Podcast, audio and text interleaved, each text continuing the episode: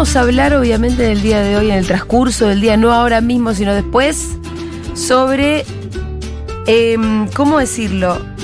La interpretación que hicieron en Luz UTV hoy de la película 1985. Me gusta. Ah, no, es fácil. Ya me, Es me como si nosotros nos pusiéramos a hablar de física nuclear. Sí. Claro, no. Fue una cosa como de. "Che, Y- esto está bueno, no entiendo bien del todo por qué, nada, más o menos, qué sé yo. Igual, está bien, ¿eh? Sí, sí, sí. Y lo otro que me gustó es que Milei salió a ponerse muy contento de que Nico Quiato lo bancara. Claro. Ah, no es que solamente a vos se te ocurrió que eso se podía interpretar así. No, no. El, el, No, Milei dijo, hey, vamos, Nico Quiato. claro, el que- destinatario también lo interpretó de esa misma manera. Bueno, pero hoy tenemos un invitado muy especial. De esos invitados que nos ayudan a tirar unas ideas acá en la mesa de Seguro La Habana.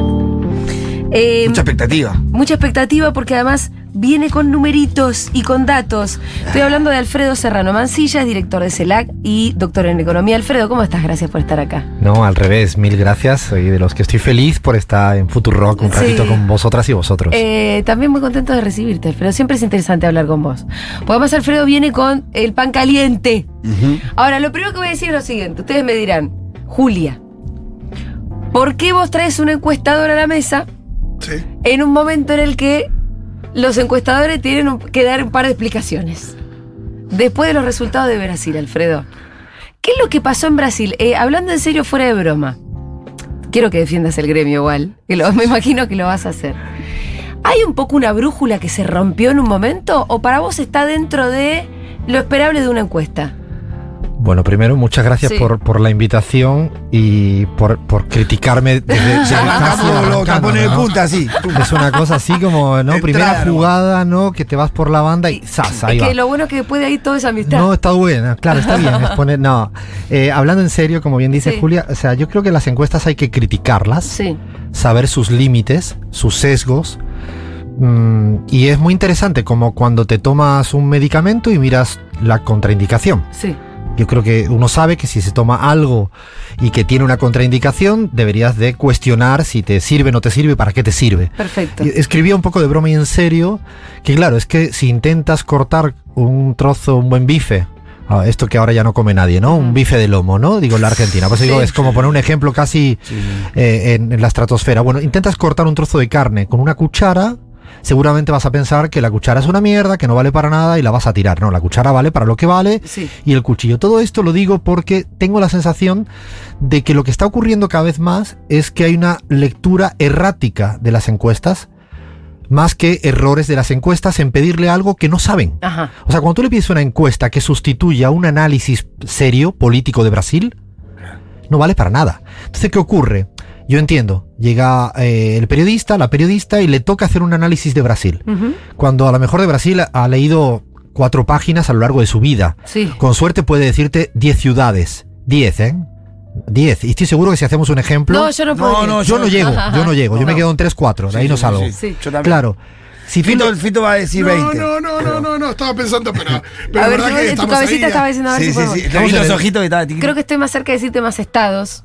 Claro, que Pero ciudades. porque las, las, viste que las elecciones las miramos. De hecho, recuerdo cuando se criticaba mucho a Venezuela, un juego que yo Sí. hacía era preguntarle si habían decir tres estados. Sí. Ni siquiera. Claro. No había nadie que pudiera decir tres estados. Imagínate que alguien llega a tu casa y empieza a hablar sobre tu casa y solo ha visto el living. Ujú. Bueno, yo creo que este tipo de cosas, eh, si nos ponemos en serios, deberíamos de ser cuidadosos. Sí. Las encuestas tienen un montón de errores. Fallas metodológicas que uno cuando lee las encuestas sabe que tiene el alcance que tiene. Por ejemplo, hoy en día hay un fenómeno, eh, Julia y al resto, que es que la gente cada vez contesta menos a los encuestadores. Sí. Nosotros venimos estudiando en CELAC qué está ocurriendo. Sí. Fíjate que para conseguir 10 encuestas, Ujú. 10 personas que te contestan y la ponen Sí. en tu base de datos, a veces te exige preguntar o intentarlo a 100 personas. Dicho de otro modo, hay un- una tasa de rechazo muy grande que tiene muchas explicaciones. Por ejemplo, el hecho incluso de la, por fin, que la mujer trabaja fuera de casa muchas veces y antes contestaba siempre la mujer, Sí. ¿no? En sociedades ultramachistas que siguen existiendo, pero afortunadamente es un poquito menos y no hay nadie en casa. Porque todavía se llaman la mayoría de las veces a teléfonos fijos, por ejemplo, ¿no? Las encuestas que se hacen a través de contestadores automáticos, no sé cómo le llaman en la Argentina, alguien que te va diciendo el de Marque uno, marque eso, dos. es una voz Sí, muy cuán satisfecho se robotizada. encuentra siendo uno um, mínimamente satisfecho, siendo cinco completamente satisfecho. Pero con una voz robotizada que no responde y que si te equivocas en el número, bueno, ¿qué ocurre? Esto abarata coste y cada día Sí. se hace más. La gente no sigue. Yo a la cuarta pregunta dije, chao, me voy. Pero además no le contestás ni siquiera con la verdad a un robot. Bueno, viene, viene lo siguiente. a unas personas sí, capaz Lo primero sí. es el que no te contesta. Sí. Ahí ya tienes un sesgo de partida que cada día es mayor. Y de hecho hay estudios que están planteados. Nosotros venimos trabajando eso Sí. a con lupa y condiciona mucho. Sí. Por eso ya tienes un fenómeno. Sí. El segundo es cómo te responde. Al que te responde, que es un porcentaje. Y ahí empiezan a haber momentos que si tú no haces una encuesta muy bien y tú le preguntas 100 cosas, yo como te conozco mejor, Julia, no es preguntándote una pregunta. Es si te pregunto 100. Sí, total. En, cuando pregunto 100 cosas, yo detecto, de alguna manera, si lo que me dijiste al principio tiene cierta coherencia con lo que me estás diciendo al final. ¿Qué ocurre? Que las encuestas cada vez se re- preguntan más con tres preguntas, porque abaratas más rápido y saco lo que sea. Claro. Pan caliente. Y ahora llega la persona que le interpreta. Sí. Mira el número y se olvida. De que para contestar, como decíamos, eh, 10, te tocó preguntar a 100. ¿Quiénes son esos 90 que no preguntaron? ¿Dónde están escondidos? ¿A qué obedecen? ¿Van a votar? ¿No van a votar? ¿Qué piensan de Bolsonaro? ¿Qué piensan de Lula? Sí. Lo siguiente, las encuestas no miden el día electoral. Esto y otra cosa, yo no sé cómo explicarlo. Las encuestas terminan, en el mejor de los casos, como en Brasil, 24 horas antes, pero en la Argentina son prohibidas 72 horas antes. Claro, claro. Hay países que son una semana antes, en Colombia. Ajá. Dicho de otro modo, Sí. estamos obviando lo que ocurre nada más y nada menos que en el día de las elecciones, cuando cada vez más Se definen ese. se define. Hay Esa una cosa. gente- ese día hay que decidirlo porque te- cuando te toque Sí, ir a pero votar. hay, hay cada vez más gente que define su voto en las últimas 48, Sí. Así 72 es. horas. De hecho, hay un Está concepto que lo estudian mucho los alemanes, a mí me gusta mucho, que es la democracia Spotify. Sí. que es que el, elo- el- el- el elector, la lectora, elige a última hora, como elige la canción cuando vas a consultar la música que quieres escuchar y además cambia, cambias. Esto no se mide en una encuesta porque terminó. A pesar de todo esto, Julia, a pesar de todas estas críticas que uno Sí. cuando analiza dice, bueno, es que hay que tener mucho cuidado en creerse a pie juntillas el dato que te da. Además hay otra cosa que es muy feo, que no es un antojo estadístico, que es el famoso margen de error. El margen de error significa que si dicen que Lula va a tener 50, puede sacar 48 o 52. Bien. En el mejor de los casos, porque hay a veces que tienen un margen de error gigantescas en encuestas muy chicas. Significa que si dicen 50 puede tener 45 o 55. O sea, esto no es un antojo estadístico porque lo diga la, la persona que hace la encuesta. Claro, todo esto son precisiones, matices, y no estamos en un mundo de los matices. Estamos en el mundo binario, maniqueo, donde siempre es, dime el número. Claro, a mí cuando me dicen, aciértame el número, yo me, paro- me, me echo a temblar. Y lo último que digo, para no para defender el gremio, sino para criticarlo, pero con No. un poco de rigor, Entiendo que estás defendiendo la herramienta diciendo que ha- ha- estaban habiendo problemas metodológicos que tienen que ver con un presente que fue cambiando, pero que siguen sirviendo, que sigue sirviendo la herramienta. Claro, sí. De hecho es tan útil, Julia, y con Sí. esto sí cierro eso. Sí. Para mí es que si tú miras los dat las encuestas en la última quincena en Brasil, los últimos 15 días, y pones todas las encuestitas juntas y haces un promedio, Sí. nada más que eso. ¿Sabes cuánto sale el dato de Lula para ese promedio quincenal en Brasil? 48. 47.9. O sea, Que- lo que eh, sacó. sí, Igual y con el- Bolsonaro con el- sale eh, 40, 40 puntos, subestimado 2 puntos. Sí. ¿Es tan grave el error de las No, la verdad encuestas? que no. No. No. Efectivamente no. Ahora, hay que pararse, hacer un promedio quincenal, tampoco es tanto trabajo. Pero claro, yo entiendo que hay una velocidad de los medios de comunicación, de los analistas, del que quiere saber de Brasil de última hora. Yo me, me cago de la risa. Mm. De los brasileñólogos y brasileñólogas. De última que hora. Esos son fantásticos. De Bolivia, que es un país que conozco bien, Me Brasil no siento tanto. un poco identificada igual. Ah, no, yo también. Yo estaba el domingo, estaba viéndote, comentándome, y yo de Brasil no sé nada en comparación con Bolivia. De Bolivia te defiendo sí, en sí, serio, trabajo en serio. La cantidad de la gente que te habla de Bolivia sin tener, la- porque fue un día de mochila, o porque vio un día a Evo hablar. Bueno, en- yo entiendo, entiendo bien el, el- el medio, entiendo todo, Sí. pero creo que lo que no voy a permitir es que se exige eso, una crítica feroz a una herramienta que es útil con muchos defectos. Perfecto, perfecto. Un aplauso para Alfredo. No, no, no. Ahora, ahora empecemos a hablar de los números ¿qué y de las encuestas de Una pregunta más sobre el tema de las encuestas.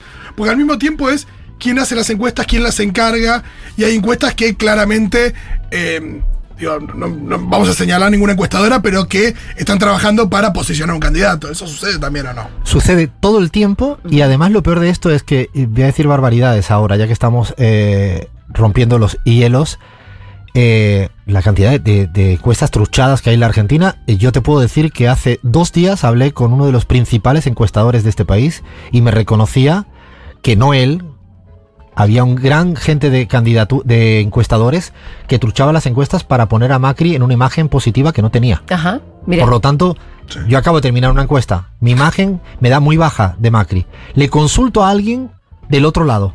Sí. Y ese alguien del otro lado me dice, no, Alfredo, tu dato es el mismo que yo tengo. Pero entonces no me sale el promedio de las 15, de la última quincena de todas las encuestas. Y me confiesa que hay... Están dibujando, diríamos nosotros. Absolutamente están dibujando, claro. También hay otra cosa, el miedo de decirle al candidato o candidata Claro. Que no le va bien, ese es uno de los momentos para una película no te fantástica. Igual Eso es. muy loco porque una cosa uno Claro. lo imagina Es buenísimo. dentro de una estructura, uno piensa en una empresa, ¿no? Yo trabajé muchos años en una empresa y cuando íbamos a hacer encuestas, yo cuando presentaba los datos de las encuestas, digo, me sentía más seguro, pues digo, yo no, yo no- yo no por ahí no, al mismo tiempo uno por ahí responde también por esos datos, pero, pero hay una cosa donde, eh, entonces, bueno, mintámonos todos. Claro, bueno, pero ahí tiene que ver, me parece, la postura del, del- de, de quién es el dirigente. Porque que- ¿Quieres quien, tiene, quien una no? carrera política acabada, quien ha pasado todos los estamentos de lo que nosotros decimos la militancia, la construcción de un, de un dirigente, estoy seguro que quiere saber la verdad. y después Ay, tiene ay, los que no pero- vienen o no. Es, es- yo te diría que hay, una, hay un momento, eh, insisto, de, de un thriller, de una serie, que es ese rato porque al final tocan muchas cuestiones. A mí me dijeron un- una vez un, un gran ah, consejo, un asesor histórico. Dices, tú te enojas porque cuando hablas con un líder o una lideresa no te acepta lo que le dices. ¿no? Claro. Y él me decía, ¿y tú no te das cuenta que es una condición sine qua non la tosudez para que esos líderes y lideresas vayan contracorriente frente a todo? Y sean lo que son. Claro. O Bueno, sea, dice, le mira, pides no a Evo Morales. de ganar. Eh, discúlpame, voy Claro. a ganar. Le pides a Evo Morales diciéndoles que no estás de acuerdo, que no crees porque un número de la encuesta te dice lo que sea. Si ha tenido golpes de la DEA, le han intentado matar, asesinar, y él está diciéndole a todo el mundo, seguimos. Hay algo de la, de la caracterización de la sustancia de un líder o lideresa, Cristina, Mm. ¿no? Claro, que, que su tosudez, que a veces es criticada de una manera, yo diría, muy superficial, muy frívola, ah, habría que complejizarla un poco más porque es condición. Insisto, sine qua ¿para qué? Cuando las cosas no te van mal, te retiras. Sin embargo, Cristina fue la única que tenía muy claro el resultado de las elecciones de medio término anteriores, en donde las encuestas también no le apegaron bastante. Ah, De hecho, Eh, luego pasa la persona que elige las encuestas que se olvidan Claro. que para mí lo más interesante de una encuesta es quien no está pendiente a la imagen positiva o la intención de voto. Quiere detectar cosas.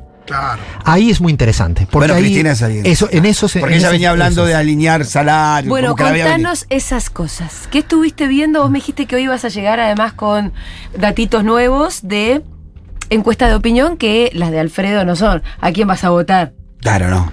Son un poquito más complejas, ¿no? Tratás de sacar un panorama de que tiene que ver con, me imagino que marcos, eso, ideológicos de la gente. No es tan fácil. Nosotros como que en encuestas tenemos dos cosas en la cabeza. Claro, electorales. Intención de voto, imagen negativa, ya está. y después esta cuesta, la, la- están las de qué es lo que le preocupa a los argentinos Sí. y argentinas. Bueno, nosotros venimos a hacer una hace 20 días sobre endeudamiento en barrios populares de la ciudad de Buenos Aires. Mira, me diste, Y- me diste pie a, la- a una, a una, precisamente ese tema es una de las obsesiones que tenemos en CELAG. Mirá, tenemos Eh, datos para compartir. Pues, de hecho, es para, para trabajar en serio, porque eh, es uno de los temas que como no está en agenda, parece que no existe. Tanto es así que la última EPH en la Argentina plantea que el 57% de los y las argentinas está, ha sido endeudado para cubrir las necesidades básicas. Nosotros lo venimos midiendo hace tres años en América Latina.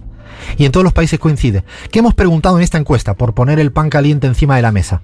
Precisamente hemos preguntado si el Estado debería de participar para intentar resolver la deuda privada de los hogares que tienen. Es- ¿O no? Y fíjate la respuesta. Ha intervenido por algunas deudas privadas mucho más importantes. Bueno, pues esta, preguntamos porque es una ansiedad Sí. que tenemos. El 55% de la ciudadanía argentina te está diciendo sí. El Estado debe participar en resolver este conflicto de la deuda hogar. Fíjate, la otra opción que le permitíamos a la gente era, no, el Estado mejor que no intervenga porque esto es una cuestión entre privados. O sea, intentamos que cuando uno presenta la encuesta sean atractivas las dos opciones, Claro. no lo que tú quieres que salga. Claro. O sea, porque eso si no... es una forma honesta de preguntar. Siempre es así. Hay que intentar forzar Sí. al máximo para que incluso la alternativa sea atractiva. Seductora. Exacto. Bueno, 55%.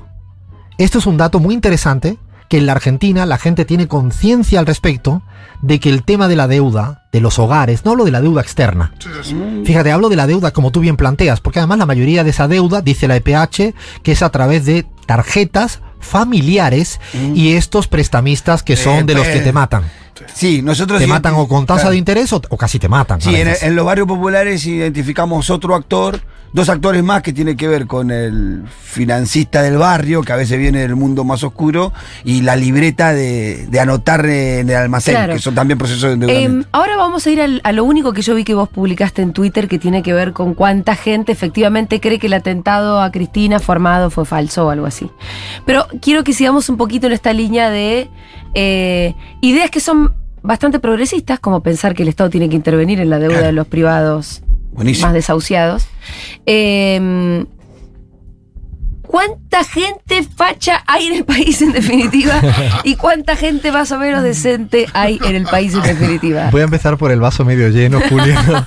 Julia, y creo que Porque la el primer dato que diste sobre esa, esa idea y esa noción de la deuda es lindo. y es yo diría- alentador. A, eh, a mí los bolivianos y las bolivianas me enseñaron un Sí. término que se llama el chachawarmi, que es Sí. la complementariedad de las cosas. Ok. Chacha Warming. Sí, el chachawarmi es hombre-mujer, luna-sol, la complementariedad, muy desde la cosmovisión Sí. andina. Y esto lo apliqué hace años para entender que haya muchos ultrafachas, Sí. no puede ser excluyente con que exista una sociedad progresista. Están, este Y- existen. Existen. A veces pensamos que como le damos una gran importancia, y la Sí. tiene, ¿eh? ojo, a, esa sociedad ultrafascista, cada día más de derecha, en todos los sentidos, eclipsa o excluye, que es lo peor, que yo sigo sosteniendo con 10 encuestas en la Argentina, en CELAG, que hay una sociedad progresista muy latente, muy nacional popular, yo diría muy de izquierdas, que además lo ves en los marcos ideológicos. Este es uno, el Estado debe intervenir para resolver el problema de la deuda. Pero si sigo preguntando, ¿usted debe nacionalizar el litio? 55% te dice que sí. Vamos a nacionalizar, Alberto. No, y probablemente es- y con, La con gente más te banca. información, Eh, más te- gente podría un puente, también. un puente urgente con casa de gobierno. ¿viste? Puentecito, hay contactemos alguien, ahí. Si hay alguien escuchando, por, Por, favor, fíjense lo que quiere la gente. Este es un consultor al que lo escuchan. No me escucha nadie, Julia. no, no, pero creo que hay un montón de. Fijaros, el litio. El otro tema, por ejemplo, es el de la, de la sumatoria del el bono de suma fija. Hay un 63% que dice que hay que darlo. O sea, eh, ¿te das cuenta? 63. Sí, 63. Está por encima incluso de la nacionalización del litio o por encima del tema de que el Estado debe intervenir respecto a la deuda privada. Cuando uno va rascando, Eh, aparece. Mm. aparecen infinitas. ¿Qué pasa? Que como no está en la tapa de Clarín, Sí. como el tema de la deuda de los hogares, por eso me encantó lo que decías. eh, claro, como no está en la tapa de Clarín, pareciera que la sociedad no está en ese, Ese en esa relación. Sí. Claro, eso es una sociedad progresista y que existe, una sociedad nacional popular y que existe, una sociedad de izquierda y que existe, y que creo que hay que tenerla más clara porque yo creo que no es la avenida del medio ni la Corea del centro. No son gente que no opinan sobre posiciones políticas. Pueden estar cansados de la clase política. Yo me- no me gusta mucho cuando se utiliza la, la palabra la antipolítica. Porque no existe. Para mí existe la anticlase política. Mm. Que es distinto. La, la política, la gente, yo, yo en Argentina he aprendido. cosa es política, Todo el mundo le pregunta a la gente, opina de pan. todo, el precio del pan, le preguntas por el tema de la, del aborto, le preguntas por, por cualquier tema, yo al menos se incendia la, la- siempre la discusión. Entonces yo creo, ahora, eso, es, eso no quita, y ahí voy a lo que tú dices, Julia, de que sí es cierto que hay un porcentaje no desdeñable, no marginal, de una ciudadanía argentina que se ha ultraderechizado. Y yo diría que hay un 25-30% Sí. de la ciudadanía argentina que cuando le preguntas todo, en eso son absolutamente consecuentes. Son de ultraderecha y es un fenómeno 25-30 es alto. Es un, es un valor muy alto. ¿Y es un fenómeno nuevo? Es un fenómeno nuevo que nosotros no hemos detectado ni siquiera en el 19. Pensábamos que había un 20%, 18, 19, porque veníamos la autopercepción de derecha, nos parecía raro que la gente se autopercibiera. 18, 19, recuerdo que alguna vez le, le mostraba a Julia hace ya años ese tipo de encuestas, ahora no. Ese porcentaje es, va creciendo, se va haciendo sólido, es muy cohesionado, eh, por lo tanto mm, es un tema político que va más allá de lo electoral, porque esos bloques vinieron para quedarse. Y en otros países se asocia mucho eso a la cuestión religiosa. Digo, ¿acá está medido eso? no es el tema, lo hemos medido, la, la vinculación con los evangelistas, no es el, el tema mayoritario, no, Argentina no no. ordena ese tema acá. De hecho, hemos medido, fíjate dónde ordenó esto mucho, que nos llamó la atención fue en Bolivia. Claro. En Ah. Bolivia había una candidatura que fue el cuarto, pero que llegó a ser eh, a sacar 15 puntos en el Alto, la segunda ciudad más importante de Bolivia en, en volumen de población, el Alto, no hablo de La Sí, sí, Paz, sí, el Alto, sí. lo que cuando llegas al aeropuerto, los que lleguen arriba. Ese, esa idea del coreano que era un- el, el candidato, el pastor evangélico, claro, eh, él obtuvo un 15% de los votos. En Bolivia es emergente, pero en la Argentina no es el ordenador. El ordenador acá es mucho más clásico. Es conservador en, en los temas de seguridad, que es un tema eh, fundamental. En los temas migrantes es otro ordenador. De hecho, es muy interesante cuando hemos preguntado la cuestión migrantes. Es un ordenador en la cuestión del Estado. El Estado no lo quieren ni en pintura, no lo quieren ni ver, es por afuera del Estado. Es un ordenador en la relación con la Embajada de Estados Unidos. Fíjate que hemos preguntado esta vez ¿Qué cuál es la imagen. ¿Cuál es la imagen de la Embajada de Estados Unidos? Es un su núcleo, ¿Qué? el núcleo de ellos. Sí. Es un poco más, porque incluso hay gente que le gusta ir a Miami que no sean de ultraderecha, estoy seguro que hay un porcentaje, pero si le preguntas si crees a Clarín la Nación ITN, cosa que hemos preguntado, Sí. es el 30%. Es ese mismo 30%. Si tú crees si el atentado fue inventado, es un 35% que dice que es inventado. ¿Qué son esos? Son esos. De, de ahí te, te No es cierto lo que venían planteando que más de la mitad de la gente no creía que el atentado fuera cierto. Son es ese 30% de fachos que cree eso. El dato que nos, nos sale es Y que 30 coincide con todas estas otras ideas que vos decís. Son De- los mismos que no quieren Estado, son los que no quieren inmigrantes. Es la imagen positiva de Patricia Bullrich. Bien. Es la imagen positiva de Milley. O sea, no es ni siquiera la imagen de, de Macri que está en decadencia. Ajá. Pero lo que te das cuenta es cuando mira, por eso digo, cuando miras una encuesta y te alejas de la intención de voto, te olvidas. Sí, sí, sí, sí. sí. Es muy difícil que te equivoques en todo, porque la gente es interesante, te responde de verdad en estas cosas. Claro. Y, lo- lo- por ejemplo, yo por, ¿por qué no preguntamos, decías algo interesante, cuáles son los principales problemas? Es una pregunta que ya no gastamos. Ajá. Siempre es lo mismo. Sí. No, pero yo ahí la- Sí, la- sí, y, y- y es un poco un dictado de Clarín, después no igual, es real. Mi duda con respecto a eso es que el tema de la seguridad o la inseguridad, eh, nosotros eh, siempre acá hacemos el chiste de cuando Argentina corrija la economía, que no sabemos si va a suceder, pero si, si, la, si la inflación fuera del 1,5% mensual, estarían hablando los medios, los grandes medios de la inseguridad. Y eh, no creemos que hoy haya menos inseguridad que, que- que en otros momentos. Es más, debe haber más porque la situación está peor. Creo que, que- que- y nosotros hicimos un ejercicio, no de encuesta, nos metimos en la base de datos de Clarín, lo puede hacer cualquier persona. Sí. Y pusimos la palabra Cristina Sí. y salía 838.000 menciones Mm. en su base de datos actual, Ah, la fuiste, actual. fuiste vos el que hizo ese. 838.000 tre- 838.000 menciones. Si pones la palabra salarios, pobreza, ingreso, indistintamente para probar, Sí. no, no llega ninguno a 200.000. Y ni hablar Maradona. Pusimos Messi y Maradona sí. y la sumatoria de los dos llegaba a 300 poco mil. Wow. O sea, puse Messi y Maradona porque soy futbolero hasta más no Sí, poder sí, y era como decir, ¿no vas a poner esto? No, no.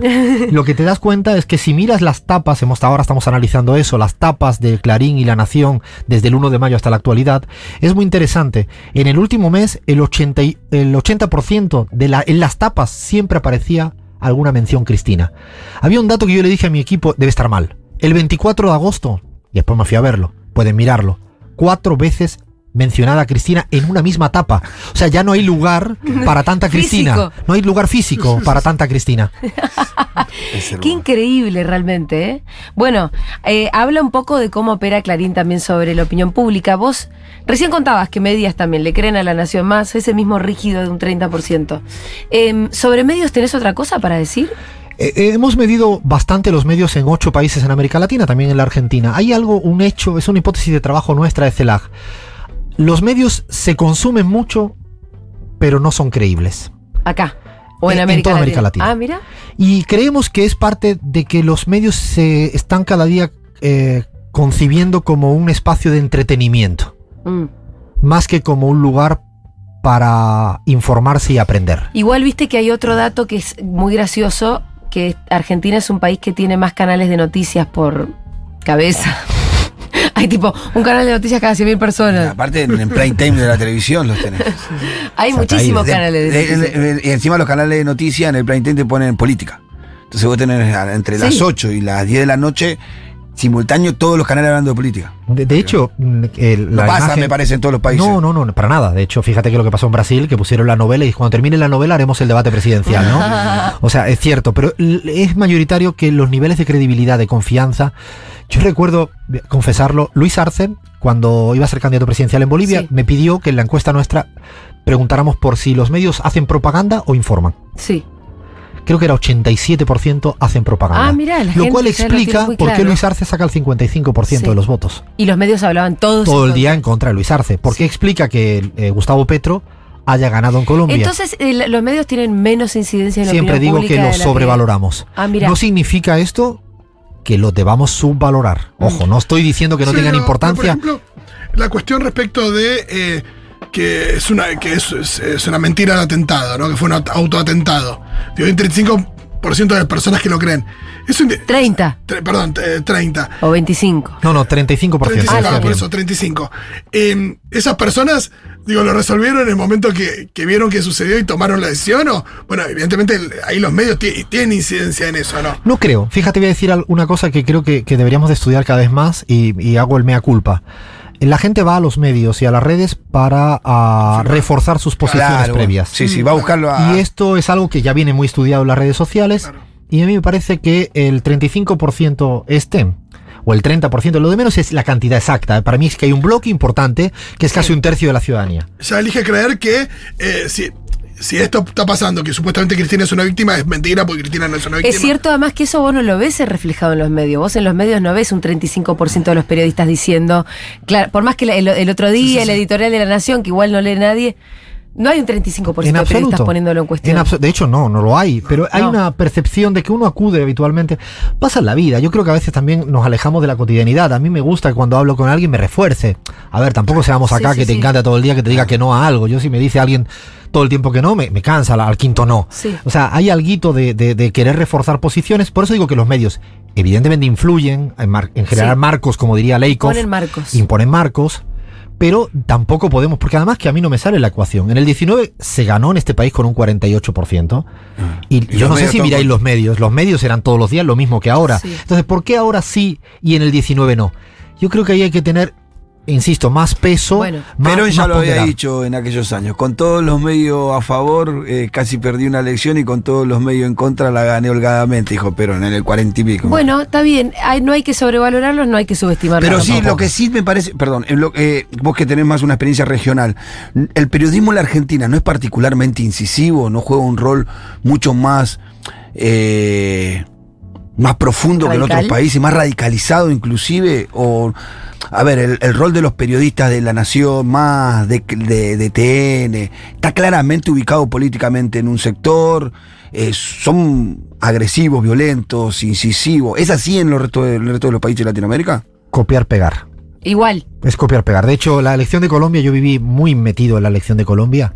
Ustedes pueden chequear la semana, que es el medio más uribista, es un semanario que sale semanalmente, que tiene una web que la pueden consultar. Ustedes miren la portada de semana días antes de las elecciones. Hay una periodista que se llama Vicky Dávila, Sí. que sería una suerte de la nata, una suerte de Feynman de acá, y es copiar.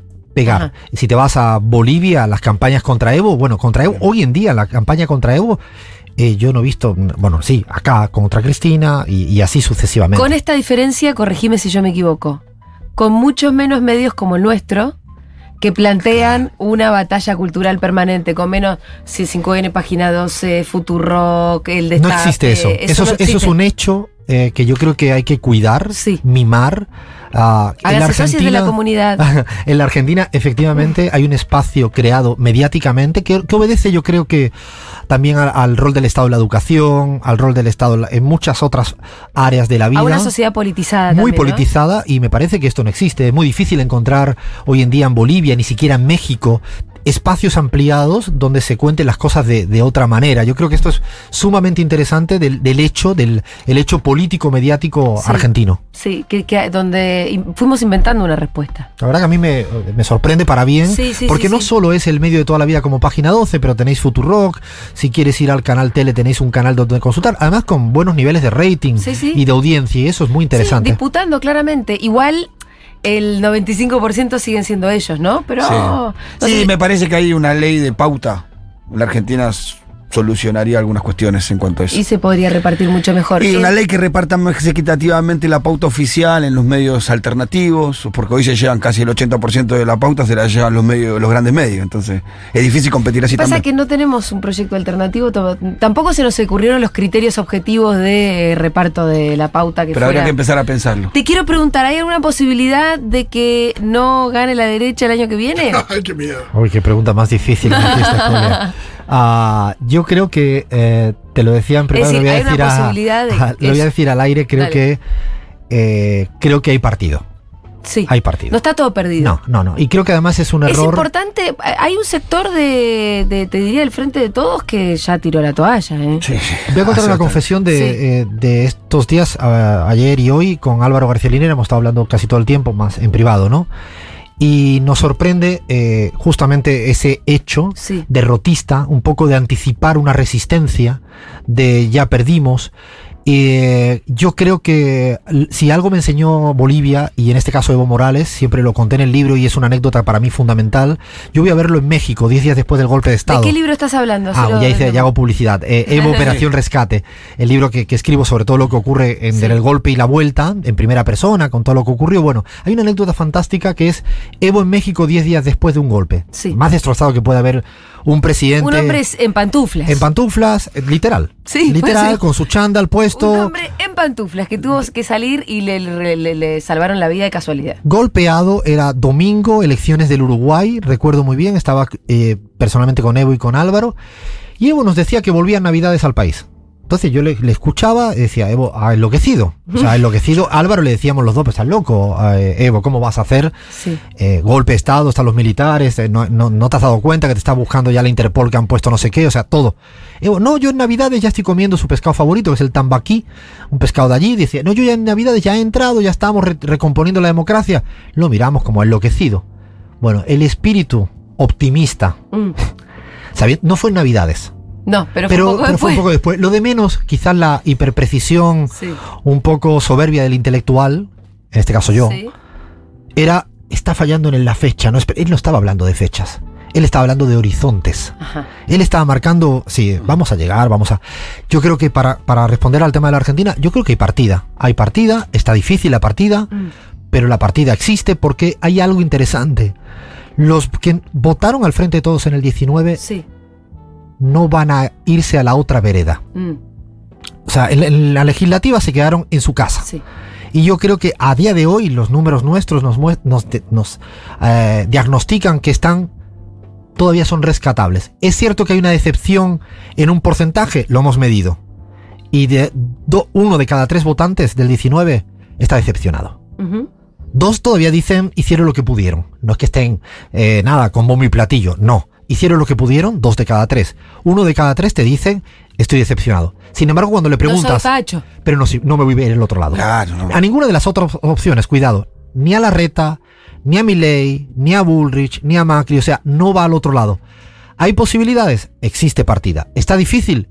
Efectivamente está difícil, no, no podíamos. Porque además está difícil porque la calle está difícil. Y cuando el día a día cotidiano está difícil, está difícil. Eso no, ahí no hay truco. Si la gente, con esta inflación galopante, la gente no tiene para comer o no sabe cuánto cuesta nada, está difícil. No, no podemos mentirnos. Pero no imposible. no, en No absoluto. es posible. Escúchame, Alfredo, Que tenemos algunos mucho. minutos más. ¿Querés usar a nuestros oyentes para algún tipo de experimento? Ah, podemos hacerlo. ¿Querés? Sí.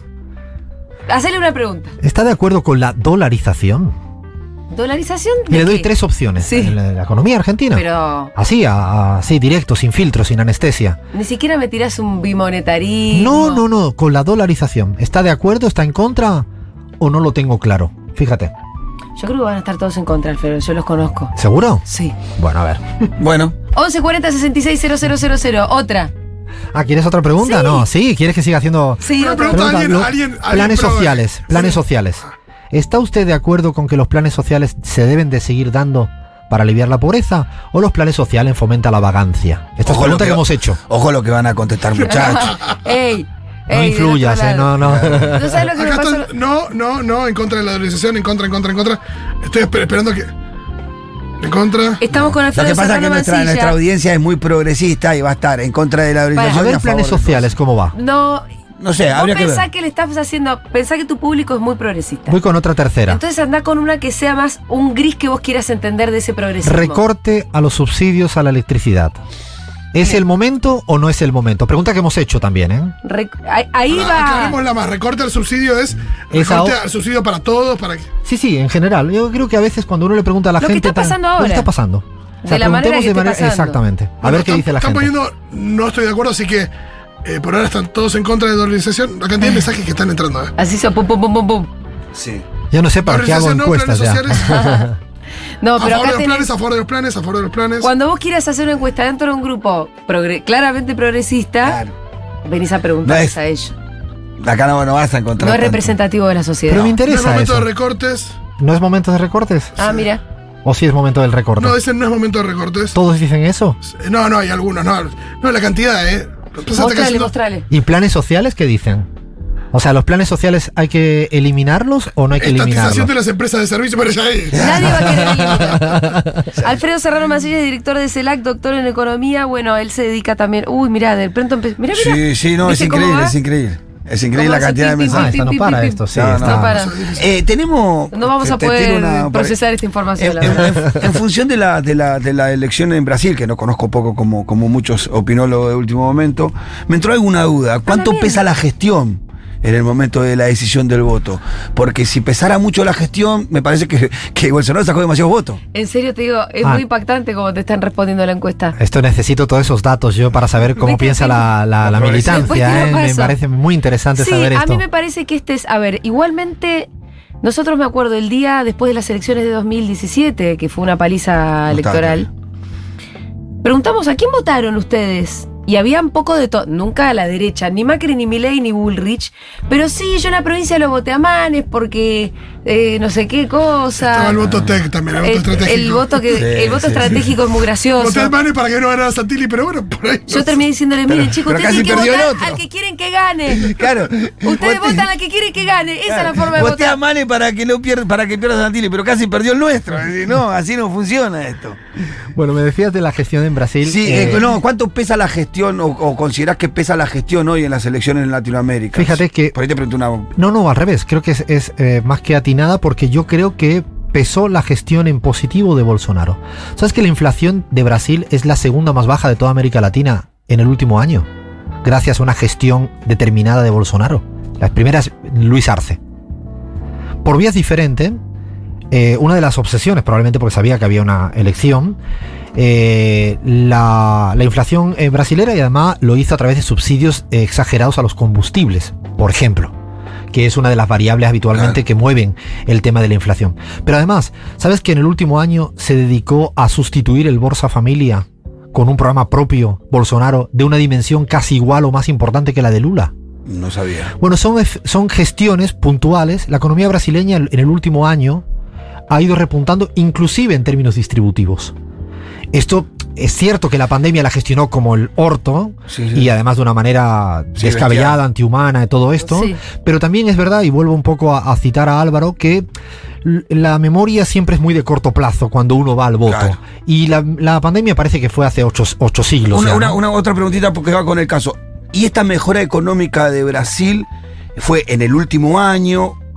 En- entonces, mejorando la economía en ese último año, Bolsonaro logró levantar. Digo, porque siempre proyectamos sobre Argentina. No, nosotros, yo creo que recuperó varios puntos. O sea, Bolsonaro se recupera porque desaparece la, la figura de Moros como candidato. Mm. Hay que recordar que cuando pega el subidón Bolsonaro en ver la evolución de las encuestas, 7 u 8 puntos, es porque se va Moros. ¿No? Van desapareciendo todos los candidatos de la centro derecha y se va quedando Bolsonaro. No hay nadie en ese lado, ¿eh? Fijaros, no hay nadie. Y el otro tema para mí es el tema de la gestión estrictamente. Por ejemplo, compró fertilizantes. Cuando se fue a Rusia, que todo el mundo se rió. Pues a veces pasa eso. Lo que había tras bambalinas es que compró fertilizante para todos los pequeños y medianos productores, no solo para el agronegocio, que también.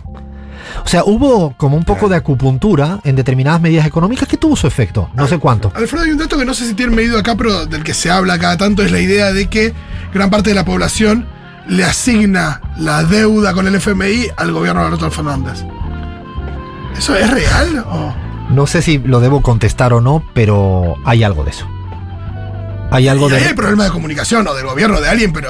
hay algo de la corresponsabilidad en materia económica que yo diría que si el actual gobierno el, eh, sigue creyendo que puede ganar esta elección, eh, intentando decir, mirando por el retrovisor, creo que esto ya no está instalado en el imaginario colectivo. Ya está. Claro. Esto ya fue.